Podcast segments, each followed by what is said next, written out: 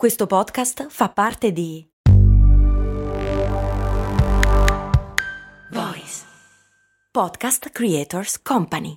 Aspetta, devo fare la spesa, fermati qui all'MD. Ma è un discount. Eh, e quindi? E costa poco. Eh, e quindi? Vuol dire che vende cose che arrivano da chi? Ci sono prodotti italiani. Ah, e vabbè, ma vende tutti i prodotti fatti da chi? Da produttori seri che conosci anche tu. Ah, e allora perché è così conveniente? Buona domanda, ma puoi fare di meglio. E allora perché non ci sono mai andato? Ecco, bravo.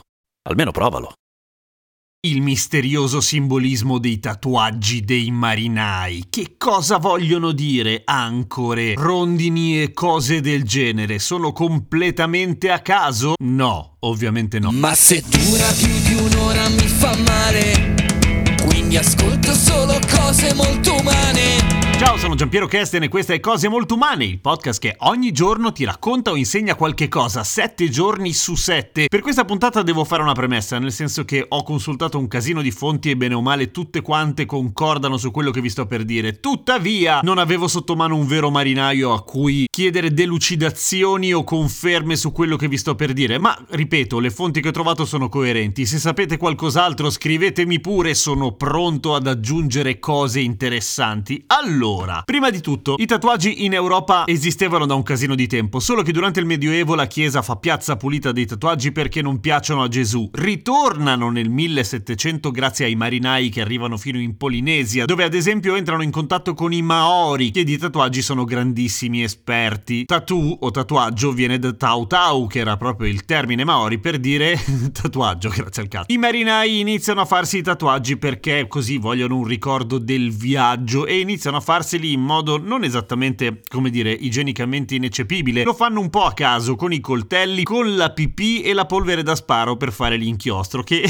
tutto sommato funziona, anche se non mi sentirei di consigliarvelo. E fra tutti i tatuaggi che scelgono, ce ne sono alcuni che sono un po' degli standard, che valgono un po' per tutti. Partiamo dalle rondini, che sono in realtà il contachilometri dei marinai. Ogni rondine sta per 5.000 miglia nautiche, una roba che oggi un marinaio professionista si fa tipo in 5 minuti di lavoro. No, non esageriamo, però insomma non sono distanze particolarmente impressionanti al giorno d'oggi. Nel 1700, in cui si viaggiava a vela naturalmente, era in realtà tanta roba. Roba di cui essere fieri e di cui tatuarsi appunto per farlo sapere a tutti quelli che erano lì con te. Poi, il grande classico è l'ancora. L'ancora stava a significare che avevi attraversato l'Atlantico. Ovviamente tutti i tatuaggi hanno un simbolismo non solamente per flexare a chi ti sta intorno, ma anche di superstizione naturalmente, come spesso accade o accadeva soprattutto quando la scienza ne sapeva di meno, tipico di chi faceva un mestiere molto pericoloso. Ci si attaccava alla religione e alle credenze popolari per cercare di far passare la nuttata e il panico paura. Dicevo, l'ancora era il simbolismo di chi aveva attraversato l'Atlantico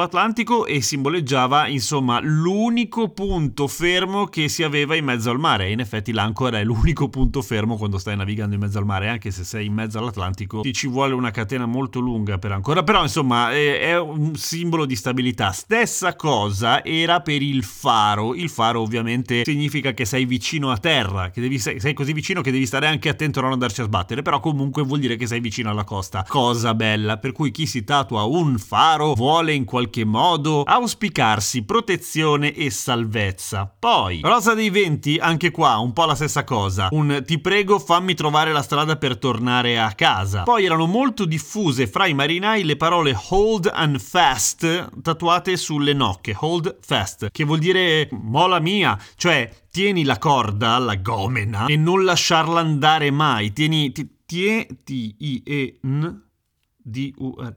Tien duro, tieni non ci sta purtroppo, a meno che non ti fai crescere una nocca in più. L'orso polare, non molto diffuso, erano quelli che erano passati dal circolo artico ovviamente. Sempre per stare negli animali, la tartaruga di mare, che voleva dire che eri stato ai tropici, che avevi attraversato l'equatore per la prima volta. Poi c'erano sempre per gli animali il gallo e il maiale tatuati sui piedi o sulle caviglie, che era un portafortuna per non affogare. Questo perché molte navi portavano effettivamente galline e maiali p- per mangiarli, mica perché erano animali di compagnia. Quando una nave affondava, ahimè, spesso quelli che venivano salvati erano le bestie perché galleggiavano nelle casse di legno in cui, cioè nelle gabbie di legno in cui erano chiuse, per cui quello ti portava fortuna. Il drago o il drago dorato, anche se poi era comunque in bianco e nero. Eri stato in Cina o comunque molto a oriente. Lo squalo! Lo squalo è sono un duro, faccio il marinaio da un cosino di tempo, non provare a trattarmi da primino o ti ammazzo. La palma, la palma era sono stato alla Hawaii slash sono stato nel Mediterraneo, due cose che sono insomma lontane a seconda di dove ti trovi naturalmente. Più specifico la ragazza che balla Ula e che ovviamente è che sei stato alla Hawaii. Pugnale sulla rosa, farò il culo a chiunque voglia mettersi fra me la mia famiglia, fra me i miei colleghi, fra me e la mia ciurma. Così come il cuore, spesso con il nome dentro, era ci tengo molto alla persona il cui nome è iscritto nel cuore, a volte la moglie, a volte la tipa, a volte la mamma, qualcuno che magari poteva essere anche il gatto se gli vuoi molto bene. L'arpione, avevi lavorato su una baleniera, non molto sostenibile al giorno d'oggi, invecchiata male come simbologia, ma vabbè, ci sta. La tomba è quando hai perso qualcuno a cui tieni, un, nel senso un collega marinaio oppure eh, una nave affondata e tu vuoi in qualche modo onorarne la memoria. Poi ce ne sono alcuni a cui viene attribuito un significato tipo le sirene, che è tipo per ricordarsi sempre i pericoli del mare perché le sirene ti seducono e poi ti fanno un mazzo così, ma può essere anche che semplicemente esteticamente le sirene ci stiano con il mondo marittimo e che tu voglia tatuarti qualcosa di carino, cioè non è che deve per forza essere, eh? Quindi adesso lo sapete, quando prenderete il traghetto per andare in Sardegna o in Corsica, la vostra ancora vorrà dire che siete passati attraverso l'Atlantico e tutti i marinai guarderanno la vostra ancora e diranno Meh, secondo me non è vero. Poi magari è vero, chi lo sa. Seguimi su Instagram, sono Radio Kesten, ogni giorno rispondo lì nelle storie ai vostri commenti a cose molto umane su Spotify